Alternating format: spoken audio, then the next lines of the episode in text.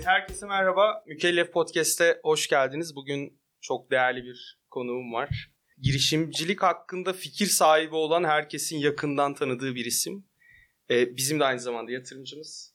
Ee, sevgili İhsan Elgin aramızda. Abi hoş geldin. Hoş bulduk. Hepimizin tanıdığı bir isim. Hem yatırımcı tarafında hem girişimci tarafında bütün ekosistemin çok yakından tanıdığı bir isim. İhsan abi. Abi bir kendinden çok hızlı bahsetmeni rica edebilir miyim senden? Tabii. E, İzmirliyim. Esnaf çocuğuyum. İş hayatına koç grubunda başladım. Yaklaşık 7-8 sene her sene farklı departman diyebileceğin insan kaynakları, bayi geliştirme, satış, pazarlama, farklı farklı departmanlar. Sonra Koç'ta Executive MBA, MBA ile girişimcilik kavramıyla Babson çalışan bir hocayla tanışıp istifa edip kendi şirketimizi kurup iki kere batırıp çıkarıp sonra onu Amerika'ya taşıp Los Angeles'ta Amerikan en büyük sulama firmasına exit ettik. Ondan sonra işsiz kalınca şirket sattığımız için ne yaparım derken yolum Özyeğin Üniversitesi ile kesişti. Girişim Fabrikası diye Türkiye'nin ilk hızlandırma programı, teknoloji şirketi hızlandırma programını kurduk. Sonra Özyeğin Üniversitesi Girişimcilik Merkezi ve hala da akademik olarak oradayım esasında. Girişimcilikten sorumlu rektör danışmanıyım Özyeğin Üniversitesi'nde. Ee, ama bir süre sonra oradaki yaptıklarımın yeterli bir yere geldikten sonra Core Strateji diye büyük şirketlerin girişimcilik işleriyle ilgilen danışmanlık şirketini kurduk butik. 7 senede Koç Grubu, Eczacıbaşı, Sabancı, farklı farklı şirketlerle İş Bankası önemlilerden bir tanesi çalışıp geçen 1.8 yıl önce diyelim oradan da exit ettik. Ve bu arada Finberg'i yapılandırmıştık. Finberg e, FIBA Banka'nın kurumsal girişim sermayesi gibi başladı ama şu anda bütün FIBA grubuna hizmet eden bir VC yönetim şirketi gibi dört tane fon yöneten bir yapı. E, diğer yandan kendim yatırımlarıma hep devam ediyorum melek yatırımlarıma. Başka fonlar, başka yatırımlar. Farklı farklı tabii ki şapkalarım var. Yani iş girişim yönetim kurulundayız. İşte girişim Türkiye e, girişimcilik girişimci kurumlar platformu diye düzelteyim. Ee, onun dışında Fintech İstanbul kurucu ortağıyım diye gidiyor. Bilsen abi bu zor değil mi ya? Hem bir melek yatırımcı şapkam var hem geçmişte bir exit hikayem var. Girişimcileri yakından anladığını düşündüğümüz e, bir modelde bu işleri yönetmeye çalışıyorsun. Ben yakından biliyorum bu arada. Bu durumdan yani samimiyetle memnun olan bir girişimci olarak e, söylüyorum. Finberg daha büyük bir resim kaplıyor senin dünyanda bugün ve biz de Finberg fonundan yatırımı alan bir girişimiz. Bu yatırımlardan Finberg'de yaptığın o ya başarısızlık hikayesi var mı onun içerisinde? Onlardan bahsetmek ister misin? Exit ettiğin hikayeler de var aslında. Başarıyla dolu olan hikayeler de var ama bunlarla beraber biraz 2024 planlarından bahsedebilir misin? Tabii soruyu biraz geniş sordum. Ee, kişisel tarafta başarısızlıklar var. Zaten ilk kurduğum kendi girişimimizi ortağımızla birlikte iki defa batırdık. Devlet bile yazı gönderdi. Yani artık bu şirketi kapatmanız lazım. Sermayenin işte üçte ikisini yemişsinizdir diye. Tabii tabii.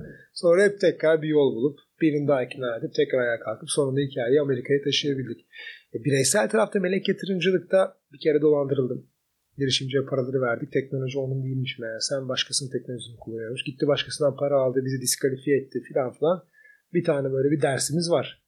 Ee, onun dışında kendim bir şeyleri yeniden deneyeyim dediğimde onları daha başlangıç aşamasında motivasyon yetmedi. Onlar da başarısızlık biraz para harcadıktan sonra diye kenara yazdık. E, Finberg tarafında gerçekten bir başarısızlık daha elde etmedim. Çünkü başkasının parasını yetmeye başlayınca başarısızlığım azaldı. Bir de Ger- bütün bu dersler acaba Finberg tarafına hep pozitif bir Ya hem ona yansıdı hem de başkasının parasını yönetince tabii ki o sorumluluk başka bir şey.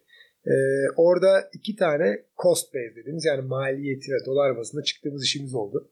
Şimdilik bir zararımız yok. Zaten ilk dört yatırımın o bizim ayrı bir fondu. Dörtte dört exitimiz var. Ama şimdi bir iki tane belki ufukta bir batış hikayesi demeyelim ama paramızı yaktığımız bir hikaye dinleyebiliriz. Yatırımları sordun hani adetleri, bakış açısını falan. Yani toplamda Finberg'de 4 fon var dedim. O 4 fon üzerinden 49 adet yatırım yaptık. Bunların 44 tanesi aktif şu anda. 5 tane exitimiz var. 5 yıllık kısa bir zaman içinde. 5 yıllık. Evet. Çünkü bir fon için 5 yılda exit yapmak evet. iyi bir şey değil. Ve exit, ya iyi bir şey değil derken beklenen bir şey değil demek istedim. Toplamda 51 milyon dolar gibi bir para harcadık. Yatırılmış paradan bahsediyorum. Yönettiğimiz fon büyüklüğünden değil.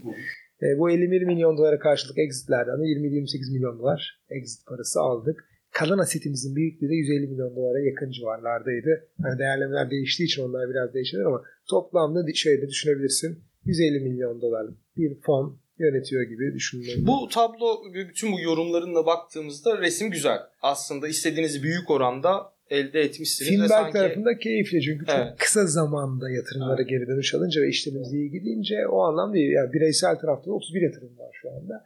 Hani orada da çok iyi 2-3 hikayemiz var ama orada işte dediğim gibi farklı farklı hikayeler var. Harika. Bu Finberg'in o güzel dediğimiz resmi 2024'te nasıl şekillenecek? Yani bu dolayısıyla herhalde sanırım sizi daha fazla motive eden unsurlarla Ya dolu şöyle. geçti. Güzel soru. E, serüven açısından bir kere biz sadece fintech yatırım yapıyorduk bu işe başladığımızda. İlk iki sene. Üçüncü sene itibariyle ikinci bir fonu kurup perakende teknolojileri, siber güvenlik, yapay zeka, edtech, eğitim teknoloji gibi alanlara girmeye başladık. Ve ilk fonumuzda FIBA Banka yatırımcıyken diğer fonumuzda FIBA grubunun tüm şirketleri yatırımcı. Sonra üçüncü bir fon hayata geçirdik. Orada Oyak Portföy'de ufak bir yatırım var %25 civarlarında. Onu da birlikte yürütüyoruz. Orada iki grubun destek olacağı. Esasında Finbank zaten bir fon yöneten yani ne diyeyim sana bilançosundan yatırım yapan bir fintech yatırımcısından dört tane fon yöneten bir yapıyordu. Ve bu dördüncü fonda ne yapıyor? Fonların fonu. Yani biz başka fonlara yatırım yapıyoruz. Bizim işimizi yaptığımız işleri yapan işlere yatırım yapıyoruz. Türkiye'de de Revo gibi 500 Startups, Startup Wise Guys bunlar hem Türk hem değil. Bu fonlarda yatırımcıyız. Kanada'da Portage, e, Filipinler'de Creston, Londra'da Eden Base gibi farklı coğrafyalarda, farklı sektörlere yatırım yapan fonlara yatırım yapıp onlar sayesinde o sektörlerdeki yatırımımızı Abi bu arttıracağız. çok güzel ya. Oradaki sinerjiyi biraz anlatır mısın ya? Yani onların fonunda LP olmak size hangi avantajı sağlıyor? Bir de onların sizde olduğu, LP olduğu bir model var. Buradaki girişimlere ne katkı sağlıyor? Esasında bizim e, fonların fonu tarafında benim kafamda 3 tane başlık vardı strateji açısından. Bir tanesi e, Türkiye'nin dışında yatırım yapmaya çok cesaretli değildik. Genelde bildiğimiz yerde network'ümüz var. E, bilgi asimetrisi yaratabiliyoruz. İşte illa referans çeklerini kolay yapabiliyoruz ve bildiğimiz iş işte. Şimdi dedik ki yurt dışında da yatırım yapalım ama bilmediğimiz işe değil bildiğimiz işleri yapalım. Fintechlere ki o fonları ama kendimizin direkt yatırım yapması zor. O yüzden fonlar üzerinden yapalım. Ama bir yandan ne yapalım? O fonlar iyi bir iş yakalarsa Filipinler'de bir fintech biz de ona direct investment, direct investment yapalım. Yani co-invest edelim fonla birlikte. Bu birinci stratejimiz. Başka ülkelerde direkt yatırım yapabileceğimiz fintechleri bulmak için fonlara yatırım yapıyoruz. İkinci strateji Şimdi dünyada çok ilginç e, alanlar çıkmaya başladı. Ve biz de bir şekilde bir para yönettiğimizi düşünürseniz işte space teknolojileri, gıda, bizim hakim olmamız. Bu alanlarda da oyunun içinde olup oyunu takip edebilmek için fonlara girelim dedik. Yani endüstri bize çok uzak. Kendimizin direkt yatırım yapması mümkün değil. Evet. İyi bir fona yatırım yapalım, sektöre yönelim, takip edelim. Bir fırsat varsa yararlanalım. Üçüncü stratejide, son stratejide ya bizim şimdi portföyümüzde mükellef gibi şirketler var. Bu şirketlerin yurt dışına açılmak zorunda. Türkiye'de bir girişim Türkiye'de sadece kalırsa hiçbir şey olmaz. İki, bir sonraki turlarında daha iyi yatırımcılardan, daha farklı yatırımcılarından yatırım almaları gerekiyor. E şimdi biz bunun için network'çe ulaşıyoruz ama ben arkadaşım Kenan'ı arayıp hadi bu şu işe bakın mükellefe dememdense LP olduğum bir fonu arayıp kardeşim mükellefe bir bakıverin dediğimde işler daha kolay yürüyor. O yüzden portajda yatırım yaptığımız şirkette e, Kanada'da daha büyük yatırımlar yapıyor. Seri A, B yatırım yapıyor. Böylece bizim işlerimizi onun önüne çıkarıyoruz. Ve o onun dünyaya açılmasına yardım ediyor. İhsan abi bu şeyi sağlıyor mu ya? Türkiye'de ya senden ben çok dinliyorum tabii bu hikayeleri keyifle. Ee, o Türkiye'de yani o sağlıklı ortamı e, o fonlarda LP olmanız aslında Türkiye'den daha sağlıklı bir yatırım ortamı yaratmış anlamına geliyor mu bütünüyle? Yani e, şimdi onlar Türkiye'de hadi ben yatırım yapıyorum. Abi gel sen de yatırım yaptan daha sağlıklı bir ortam olduğunu sen her defasında böyle öyle kendi... ya. Esasında tabii canım aynen öyle. Çünkü neden? Birbirimizi iyi tanıyoruz. Ben o fonun stratejisini iyi biliyorum. O fonun ne katma değer yaratabildiğini bir LPC olarak, yatırımcı olarak iyi biliyorum. O zaman da benim mükellefin işine mi yarar? Figo paranın işine mi yarar? Kolen'in işine mi yarar? Birleşik Ödeme'nin işine mi yarar? O gözle bakabiliyorum konuya. Ee, onlar beni daha ciddiye alıyorlar. Tabii bir de üçüncü son bir başlığım da şu. Onlardan da öğreniyoruz tabii. Bak bu çok önemli yani burayı hızlı geçmeyelim. Amerika'daki fonlarda ya da işte uzak doğudaki fonlara yatırımcı olduğum için Türkiye'de yaşanmamış olaylar 7-8 ay bazılarını bir yıl önce İngiltere'de orada yaşanıyor. Ben oradaki problemleri onların fon toplantıları görünce burada erken önlem alabiliyorum. İşte geçen sene yaşadığımız değerleme düşüklükleri gibi. Ben orada en, Birazdan konuşacağız. en az gol yiyenler değilim. Nedeni bu fonların fonu konusu. Süper. Abi Finberg tarafında e, yani bence bizi izleyen herkesin merakla beklediği soru olabilir. Neye dikkat ediyor İhsan Ergin? Yani girişimciyi, girişimi seçerken hangi metriklere bakıyor? Hangi soruları soruyor? hangi cevaplar onun için olmazsa olmaz oluyor? Şimdi e, burada tabii birazcık subjektif bir durum söz konusu. Yani Finberg'in kuralları demek kolay değil. Hani İstan'ın yıllardır girişimci olarak, melek yatırımcı olarak, girişim fabrikası, üniversitedeki girişimcilik eğitimleri falan bir paket var. Bu pakette şöyle ikiye bölebilirsin. Birincisi bir kere büyük pazarda olmayan hiçbir fikre girmiyoruz. Yani bu bir numaralı kural. Pazar büyük değilse ne yaparsa yapsın arkadaşımız ne kadar başarılı başarılı olursa olsun bir yere varamaz. O yüzden de birinci kural büyük pazar. İkinci bu kural ispatlanmış problem olmadan da girmiyoruz. Yani gerçekten sokakta böyle bir problem olmalı. Yani fiktif bir problem, fiktif bir hikaye yaratılmamalı. Bir pain point dediğimiz nokta olması lazım. Ama ispatlanmış yani. Şimdi bu ikisinin sonrasında gelen önemli konu e, senin bunu çözecek bir use case, bir senaryon var mı? Bizim bugün girişimcilikte en çok yaşadığımız konu herkes hikayeler anlatıyor ama kimse use case'ler yani kullanım senaryoları net anlatmıyor.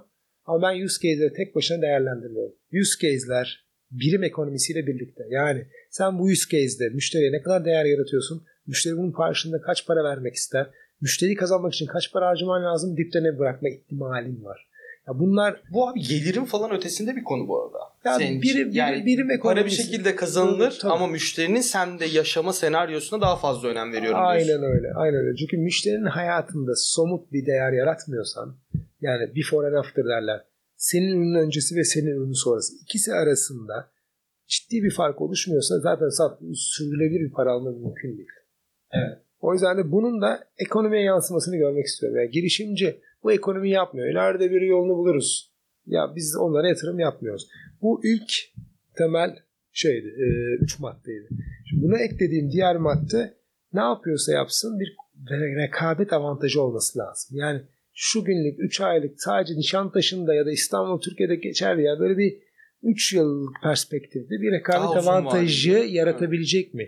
Yani hep her, her zaman da bugün olması gerekmiyor. Ya bugün böyle bir teknolojim var. Rekabet avantajım buradan geliyor olmayabilir. Bir yıl içinde ben bunu develop ettiğim için bir rekabet avantajı oluşacak diyebilirler. O yüzden diğer madde bu. Son dönemde dersimi alıp da eklediğim maddelerden bir tanesi de e, olası exit senaryoları nedir? Yani bu şirket IPO'ya mı gidecek? Bu şirket e, uzun vadeli stratejik acquisition'a mı gidecek? Ya da bu şirkete bir PE yani private equity girecek ve siz bize orada çıkacaksınız. Ya bu üçünden hangi alternatif oynadığını girişimcinin kafasında çok net olmak zorunda değil. Zaten bu IPO'yu da bilerek söylüyorum. Yani borsaya açılmayı. Neden? Her zaman şirketi satmak zorunda değilsin. Borsaya da Doğru. açılabilirsin. Niye insanları satmak zorundayız diyoruz. Türkiye borsasını Her görüyorsunuz şirket- şu aralar çok hareketli. Her şirket yatırım almak zorunda da değil aslında değil mi abi? Yani o SPK'nın belirlemiş olduğu kuralları karşılayan, geliri iyi olan, müşteri yaşam süresi uzun olan, güzel hikayesi olan herkes o tarafı da hedefliyor olabilir. O da Tabii. kötü bir senaryo. O yüzden de bütün girişimciler sürekli yatırıma odaklanıyor ama en büyük yatırım parası müşterinin sana ödediği fatura tutarıdır. Yani en büyük yatırım tutarı odur. Ee, son maddem de benim bilinen maddem çok böyle YouTube'da falan bir ara konu oldu. Ben egosu olmayan girişimciye yatırım yapmam. Ama bu ego arrogantlık değil. Üstten bakmak değil. Ben her şeyi beceririm değil. Şu ego.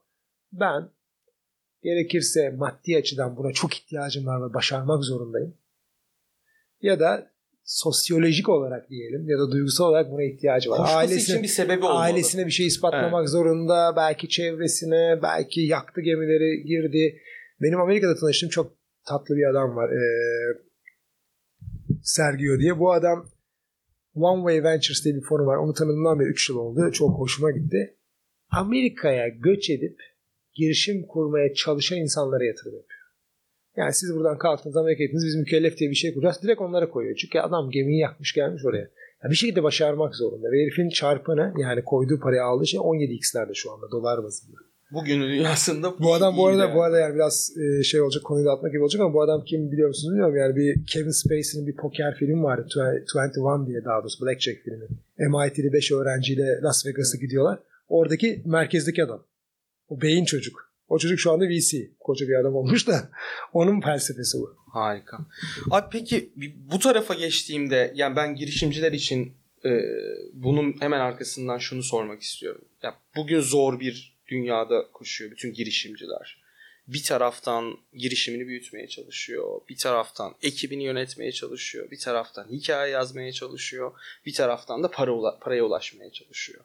Şimdi girişimci o yatırım serüveninde hangi yatırımcı profilini içeri almalı sence İhsan abi?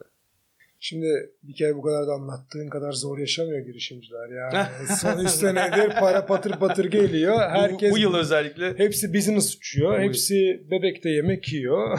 yani hepsi maaşı bankadaki çalışan maaşlarını veriyorlar VP'lerine falan. Yani hani bu dediğin nerede yaşanıyorsa hani Real Muhtar vardı ya nerede yaşanıyorsa artık diye.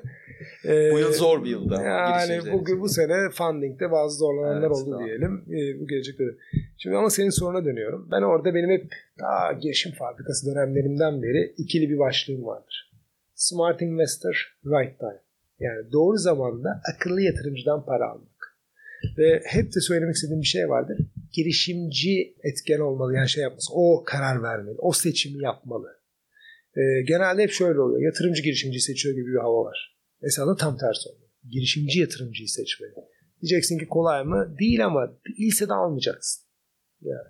Neden diyeceksin? Çünkü abi işine yaramayan yatırımcı yarın öbür gün başının problemi. Dert anlatması zor, onun sorgulama şekli zor, yani her şey zor. Şimdi o yüzden geliyorum akıllı yatırımcıdaki akıllı sıfatının ne demek olduğunu. Akıllı şu demek. Ya o adamın bir network'ü olmalı, ya o adamın bir know-how'ı, bir bilgisi olmalı, ya da o adamın eee, çok sana birebir bir mentorluk gibi daha duygusal adamın bir desteği olur. Ama bu üçlünün birinden bence ilk ikisi önemli. Üçüncüsü additional yani ek olarak gelebilir. Olmayan bir insanın parasını almayacaksın. Para zaten herkesin alıyorsun. Paranın üstüne ya network geçer. Bunu da nasıl yapabilirsin? Esasında referanslarına bakacaksın. Hiçbir girişimcinin yatırımcının bir önceki yatırımlarıyla ilişkisinin nasıl olduğuna baktığını görmedim. Çok saçma. Çünkü bir adamdan para alıyorsun ama bu adam daha önceki insanlara nasıl davranmış, ne yapmış, katkı vermiş mi, vermemiş mi, sürekli hesap mı sormuş, Çünkü telefonu sende farklı kaldı- bir dünya olmayacak. telefonu kaldırıp yardım mı etmeye çalışmış. Abi girişimcinin sadece para ihtiyacı olsaydı sırf bankalardan alırdı zaten. Girişimcinin yatırımcıya diğer eks- ekstraları için ihtiyacı var. O yüzden bunu yapması lazım.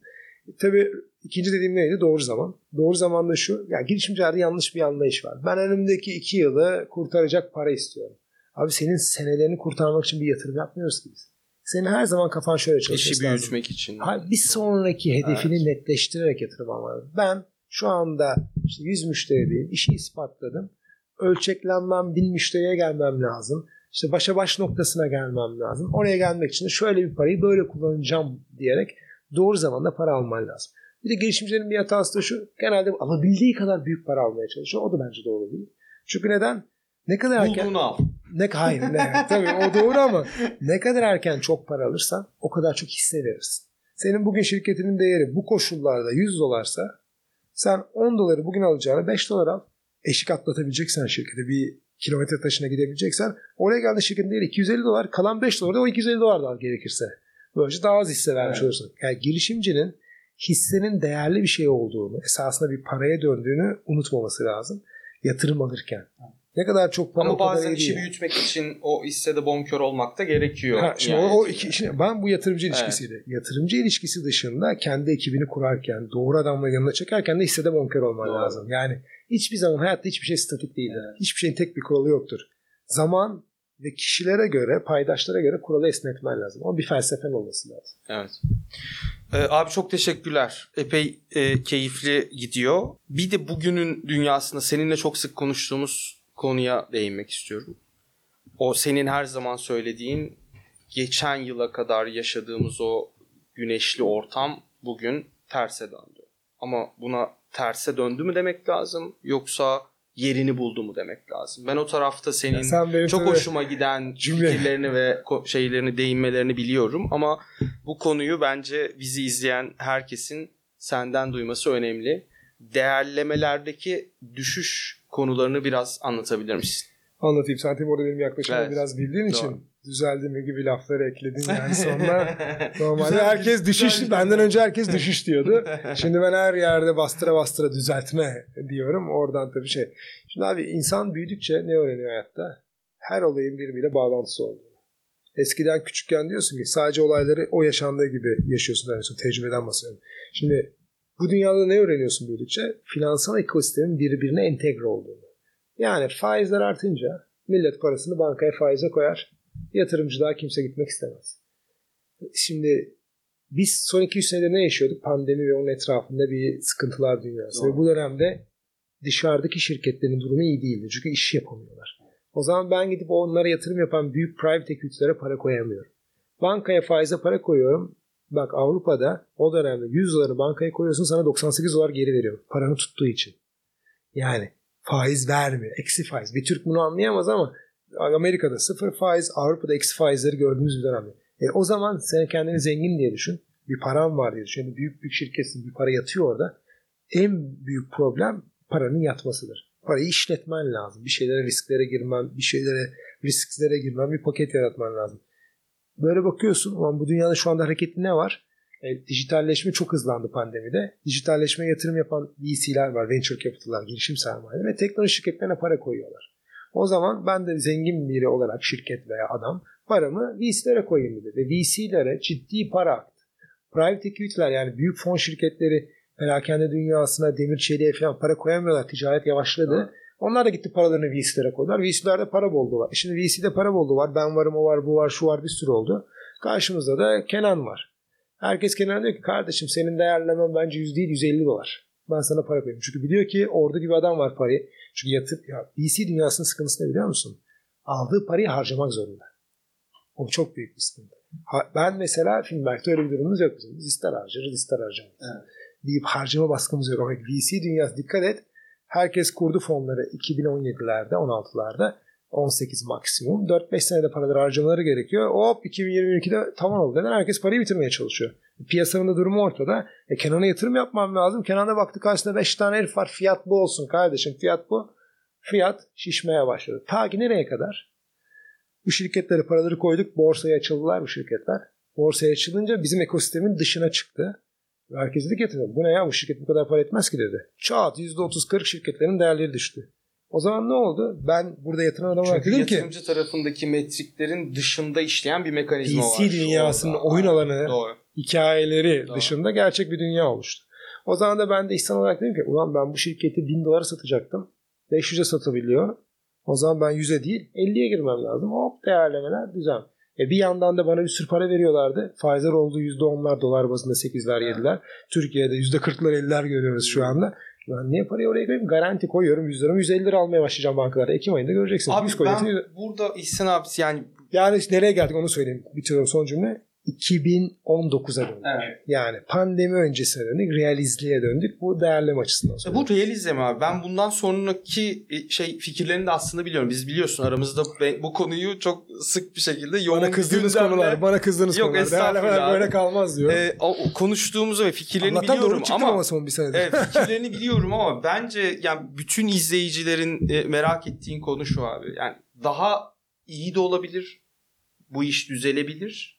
Daha kötü de olabilir. Bu gelecek dönemle ilgili e, var mı bir öngörün?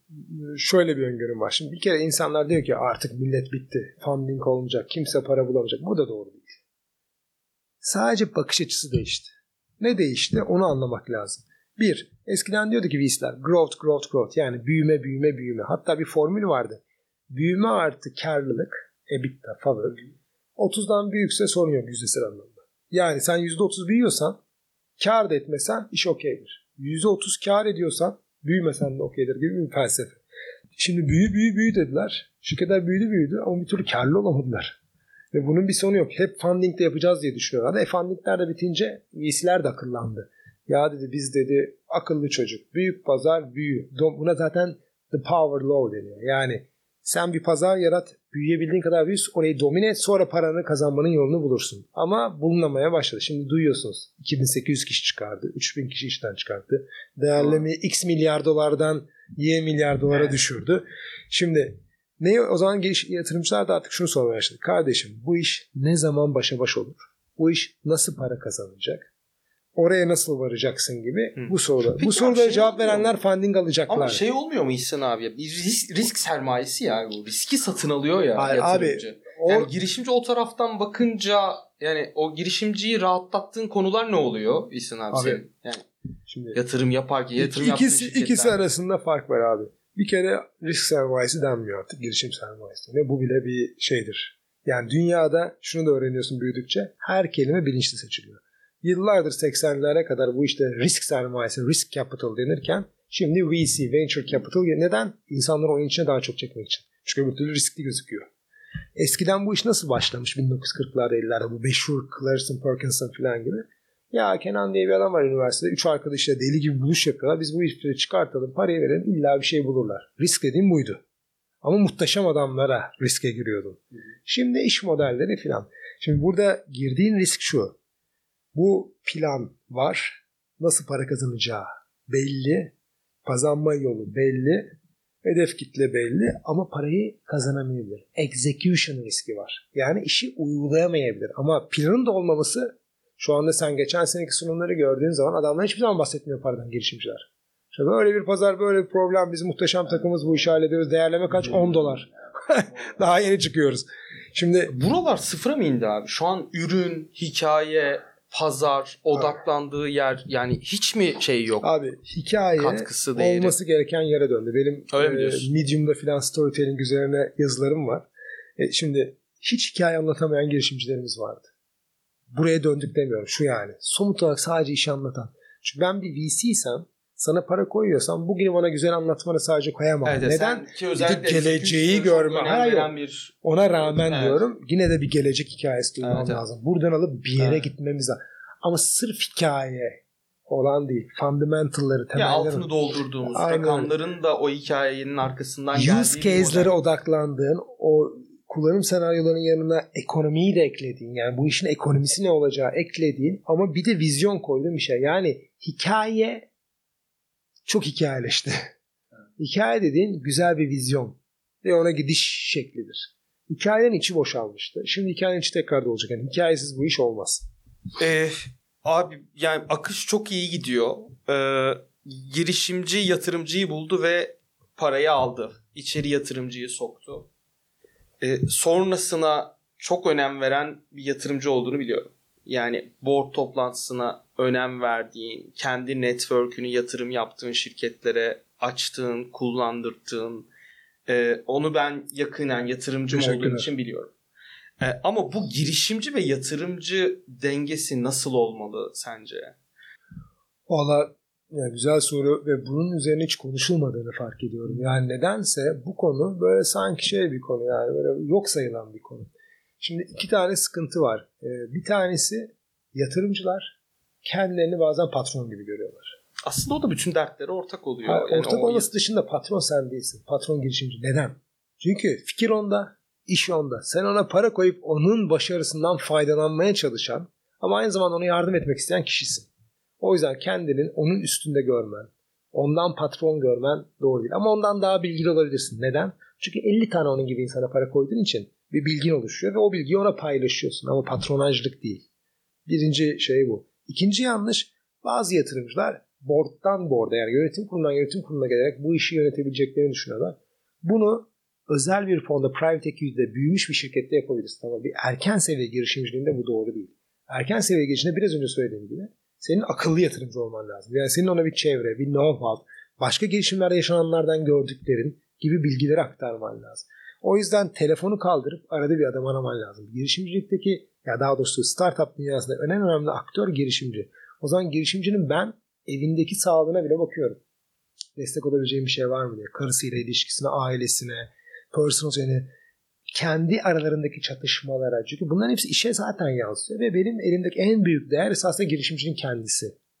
Yani hadi bu adamı kovalım da biz bu işe CEO olalım yürütelim. Ya bunu başarabilen çok az insan var. Yani yüzdesel olarak çok düşük zaten. Ya burası önemli bence. Ee, oldukça da keyif aldım bu söyleminden. Teşekkürler. Ya biz girişimleri yönetirken ekip arkadaşlarımızın evdeki mutluluklarını önemsediğimiz kadar yatırımcı da aslında girişimcinin girişim dışındaki dünyasındaki mutluluğunu da önemsemeli diyorsun. Evet. Ee, bence güzel Oraya bir nokta. şimdi yatırımcının yaptığı yanlışlar gözüyle söyledim. Bir de girişimci tarafını da söylemem lazım ki evet, eşitlik evet, olsun tabii yani. ki.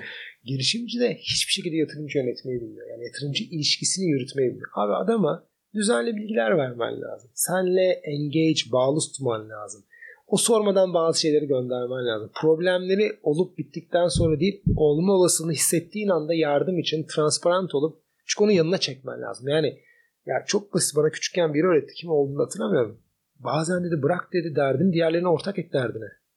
En iyi strateji odur dedi. Öbür türlü hep içine atıp sen çözmeye çalışıyorsun. Bu da iyi bir şey değil. Adam senin yatırımcın ya. Sana ne yapabilir ki? Dahil et onun da problem. Kardeşim böyle bir problem geliyor ne yapacağız? O bu sefer derdi paylaş yani. Yatırımcıyla ilişkiyi bilgi sağlamak açısından. Ben çözerim dediğinde yumak haline gelebiliyor. Çünkü Yani geç haline kalabiliyorsun geliyor. ya da çok Yani, zorlanıyorsun. Bir de yatırımcı ona bilgi vermediğini düşünmeye başladığı anda arandaki ilişkiye böyle bir sıkıntı girmeye başladığı anda sonra işin rengi değişmeye başlıyor. Çünkü o da başkasının parasını yönettiği için Evet. tırsmaya başlıyor. O an diyor ben diyor X ben bugün yani hani isim değil bir kurumun parasını yönetiyorum ama o kurumun sahibi Hüsnü Özyeğin. Yani Türkiye'nin düşünen en mutlu girişimcisi. O an düşünsene buradaki girişim beni dolandırıyorsa ben kime salak gibi gözükeceğim? yani hani yanlışlık olsa. O hiç iyi değil. Bir de e, girişimci tarafındaki hata da şu. Yatırımcı da biraz ikisinin ortak hatası gibi. Hiçbir şey kişisel olmamalı. Ya ben mükellefin başarısını konuşuyorum. Kenan'ın başarısını değil. Ya da bir yorum yaptığımda Kenan'daki sıkıntı değil, mükellefteki sıkıntıyı söylüyorum. Yani birazcık Amerikalılaşırsak bu konularda yani kişiyle kurumu, kişiyle problemleri ayırırsak işler çok daha güzel yürür. Türkiye'de yatırımcı sayısında büyük bir artış var. Evet. Bu ben 2019, 2020, 2021 yıllarına baktığımda bu her yıl bence bugün dertlerin olduğu yıllarda olmak üzere artış devam ediyor. GSF'ler çıkıyor, e, kurumsal yatırımcı sayısında büyük bir artış var. Yatırım da e, yapıyorlar. E, burada tehlikeli gördüğün bir konu var mı? Yoksa hayır Kenan burada tehlikeli bir durum yok. Aksine avantaj diyeceğimiz birçok konu var mı dersin? Valla ben biliyorsun negatifleri söylemeyi seven bir insan olduğum için e, ve olayların öbür tarafına bakmayı sevdiğim için şimdi Türkiye'de bugün aktif 264 tane falan GSYF var. Ve 20 tane senede açılırken son 2 senede 60-90 bu sene 6 ayda 40 küsür yani ciddi bir GSYF açılıyor. GSYF'nin girişim sermayesi yatırım fonu. Bir SPK bir portföy yönetim şirketi bir tane fon kuruyor. VC gibi davranan ve buna insanlar da parasını koyuyor. Kimler buna genelde parayı koyuyor? İki tip insan parayı koyuyor. Bir nitelikli yatırımcı dediğimiz mali durumu iyi insanlar. Paralarını değerlendirmek için buraya koyuyorlar. Ee, Bunların bir kısmı konunun farkında bir kısmı değil. Bir de kurumlar koyuyor. Çünkü devlet acayip bir zorlama ve motivasyon da yarattı aynı zamanda. Zorlama dediğim ARGE teşviğinden yararlanmak istiyorsan buralara para koyman lazım. Yani devletten para almak için buraya para koyman lazım. Motivasyon dediğimde işte senin vergi matrağını %10'unu buralara koyup vergi ödemeni öteleyebiliyorsun. TL'yi ötelemek demek zaten acayip para kazanmak demek. Yani devlet ödeyeceğin parayla kaldıraç yapıp yatırımcılık yapabiliyorsun. O yüzden de inanın. Bir de üstüne şeyi ekledi bireysel emeklilik taraflarına. Çünkü bu fonlara para koyan üçüncü yapı. Bireyler, kurumlar, emek. Emekliliklere dedik işte bireysel OKS, otomatik katılım sistemindeki paranın %2'si kadarını GSYF'lere koymalısın falan. diye bir para akmaya başladı. Şimdi bunun iyi yanına güzel bir para geldi. Şimdi ama böyle konuları daha geniş bir perspektifte bakmak lazım. Nedir o? Bir kere bu parayı yönetenler kim? Bu parayı yöneten PYŞ'ler, portföy yönetim şirketleri bu parayı veya VC dünyasını veya girişimcilik dünyasını, startup'ı bilen insanlar mı? Diğerlerine bakıp pat pat pat para koyacak insanlar? Ya da vergi avantajı var, işte şirkete sağlayacağı avantajlar var diye mi kuruldu o yatırım Yok, fonları? ya onlar zaten bu avantaja kalmış için parayı buraya koymak zorundalar. Allah ben parayı alanı söylüyorum. Parayı alan ne e, bilgisi var bu parayı harcamak için. Şimdi birçok PYŞ gayrimenkulcülükten geldi. Ben startup işini de hallederim. Ya da fix asset dediğimiz hani işte para piyasası varlıklarından geldi. İkisi aynı şey değil. Yani onlarda başarılı olmak, buradaki pazarı anlamak, bu dengeyi anlamak, o girişimciye yardım etmek. Ya onlar ne yaptılar? Hepsi kötü niyetli. Onlar da paraları koyuyorlar iyi gördükleri işlere. Sonra bekliyorlar hadi bakalım bu iş olsun diye. Ve o kadar büyük bir para akmaya başladı ki bunlar da parayı hemen deploy etmek istediler. Bir girişimcinin ne yapacaklarını bilmiyorlar. Onları parayı koyan da girişimcilik dünyasını bilmiyor. Yani girişimcilik dünyasını bilmeyen bir kalabalık para bilmeyenler tarafından girişimcilere aktarıldı. Şimdi bunun geri dönüş zamanı gelecek. Millet diyecek ki bizim para ne oldu? Ya işte bu büyüdü bir tane örnek. 8 tanesi yok. 5 tanesi şöyle. 3 tanesi böyle. Şimdi onu yaşama dönemine doğru yaklaşıyoruz. O yüzden bugün çok güzel gibi para akıyor. Şimdi ufak ufak tartışmalar başladı. Çünkü işler biraz iyi gitmeyince dönem değişti ya şimdi değerlemeler düşüyor bilmem ne. E bunlar PYŞ'ler değerlemeleri yüksek yüksek söylemişler haklı olarak. Şimdi düşük düşük söylemeye başlayacaklar. E bu yüksek de niye düştü diye sormaya başlayacak bilmeyen adamlar. Ben sana paramı verdim nitelikli yatırımcı. Hiç anlamadım. Hep gayrimenkule koyuyordum. Bir de sana koydum parayı. Ya da kurum olarak. E şimdi değerleme geçen sene 10 milyar dolar dedin 2,5 diyorsun diyecek. Ona şeyi anlatamazsın. Dünyada faizler değişti, şimdi de değerlemeler değişti yani. O yüzden bu krizleri yaşamaya başladığımız, onların da hesap vermekte zorlandığı bir dönem gelecek. O yüzden de tavsiyem kimden para aldığına bakacaksın. Bu işleri. Ha şimdi öğrenmiş düzgün işletenler de var. Onlar da olabilir tabii. Ama kimden para aldığına dikkat etmen lazım. Yani risk burada o. Bu parayı koyanlar da kime parayı koyduklarına dikkat etmeleri lazım. Yani bu konuyu biliyorlar. Tamam gayrimenkulü bilebilir, para piyasalarını bilebilir. Anladın mı yani? Ama bu işi biliyorlar mı? Ya da bilen adamları yanlarına almışlar mı? En kötü. Evet yani girişimci tarafından baktığımızda yani bütün bu yorumları toparlayıp ben baktığımda umarım doğru yatırımcıyı almışız cümlesini kurarlar. Evet. E, yatırımcı tarafından baktığımızda da e, ne kadar doğru girişimlere yatırım yapmışız çıktısına sahip olurlar. Temennimiz bu ekosistemde aslında. Şimdi ekosistemde büyük bir etkileşim var İhsan abi. Çok hareketli. Yani konuştuğumuz onlarca başlık içerisinde bu girişimci ve yatırımcılar bu etkileşimi yaratan taraflar. Ee, yani yine ben o tarafta böyle keyifli sohbetlerimizden hatırlıyorum. Ama e, izleyicilerimize bu ekosistemde yer alan hem girişimci hem yatırıcı tarafında bu risklerden arınmak, çok kötü tablolarla karşılaşmamak için bugünkü dünyanın tam böyle merkezinde olan bir kişi olarak önerilerini sıralayabilir misin? Ee, öncelikle iş açısından, girişim açısından müşteriye odaklanması lazım. Gerisi hikaye. Müşterinin istediği ürünü yapmalı. Parayı müşteriden kazanmaya baklamalı. Ve bunun karlı olmasına çalışmalısın. Müşteriye odaklanacaksın. Yatırımcıya değil, para bulmaya değil, müşteriye. Yatırımcılık tarafına geldiğinde de seçen olmaya odaklanacaksın. Yani önüne gelen parayı bulmaya değil. Demin söylediğim gibi. Para kazanmaya geldiğinde de sıra mümkün olduğu kadar yurt dışından para kazanmaya bakacaksın. Yani Türkiye'de Türklerden para kazanarak bu işi bir yere kadar götürebilirsin. Kendini risklerden kurtarmak istiyorsan bir an önce kapağı yurt dışına atman lazım. Şirketini yurt dışına taşımaktan bahsetmiyorum. Yurt dışından para kazanmaya Döviz gelir elde etme Yurt konusunun dışından, önemi. Evet, kazanmış. Çünkü bunu yapmadan yabancıdan para alman da çok zor. Yabancıdan para almazsan büyük para alman da çok zor. Büyük para almazsan büyümen de çok zor. Ne olursa olsun büyümen. Bu arada şey yanlış almasınız diye o son cümleyi düzeltmeyi yapıyorum. Bu da son tavsiye olarak söylesin. Yani büyümeye odaklan. Hızlı büyüme. Ama bugün büyümeyi durdursam yarın karlı olabilecek miyim sorusunu kendine sorup iş modelini öyle kullan. Abi bu noktayı sen çok seviyorsun.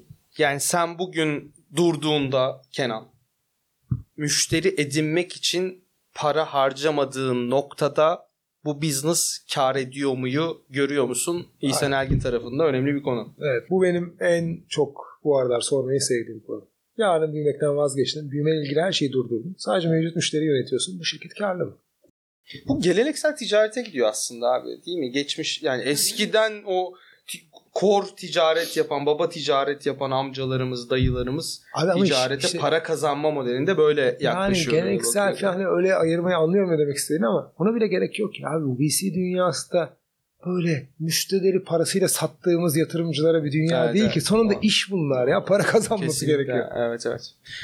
Ee, harikaydı İhsan abi. Çok keyif aldım. Çok teşekkür ederim. Ben de. Ee, iz- tüm izleyicilerin keyifle izleyeceği bir yayın olacaktır eminim. Mükellef Podcast'te konuğumuz İhsan Elgin'di. Çok keyifli bir sohbetti. Ee, Umarım siz de izlerken keyif alırsınız. Ee, İhsan abi çok teşekkür ederim. Ben teşekkür ederim. Hepinize çok teşekkür ederiz.